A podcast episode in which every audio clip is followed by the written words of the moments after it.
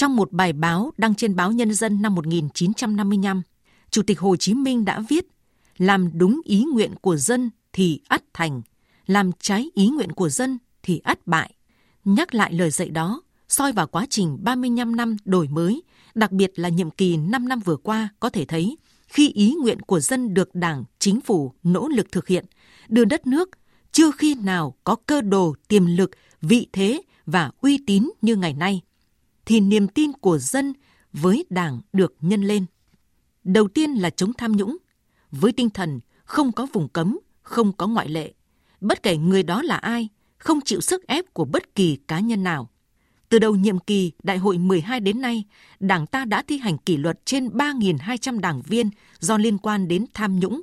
đã thi hành kỷ luật 27 ủy viên Trung ương Đảng, nguyên ủy viên Trung ương Đảng, 4 ủy viên Bộ Chính trị, nguyên ủy viên Bộ Chính trị.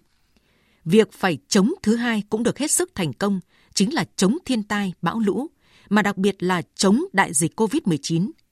Nếu như nhiều năm qua, các cấp chính quyền có tình trạng trên nóng, dưới lạnh, thì với chống thiên tai dịch bệnh, tinh thần trên nóng, giữa nóng và dưới cũng nóng của cán bộ đảng viên các cấp chính quyền được thể hiện rất rõ, mang lại niềm tin cho nhân dân. Thật cảm động khi trong bão lũ, thiên tai, dịch bệnh, nhiều cán bộ chiến sĩ, đảng viên đã hy sinh thân mình để bảo vệ tính mạng, tài sản của nhân dân. Thật trân trọng khi nhiều cán bộ đảng viên đã đi đầu giúp dân phòng chống COVID-19. Chỉ có niềm tin mới khiến người dân chấp hành nghiêm túc chỉ đạo của chính phủ, thủ tướng chính phủ về sơ tán dân trước thiên tai, về chống dịch như chống giặc. Chỉ có niềm tin, người dân mới đoàn kết đồng lòng, chung tay cùng chính phủ hỗ trợ nhân dân các tỉnh gặp bão lũ, người lao động, người nghèo khó khăn do COVID-19 để không ai bị bỏ lại phía sau. Dưới sự lãnh đạo của Đảng, chính phủ đã quyết liệt đôn đốc chỉ đạo để đạt được mục tiêu kép vừa kiểm soát dịch, vừa đạt mục tiêu tăng trưởng từ 2,5 đến 3%.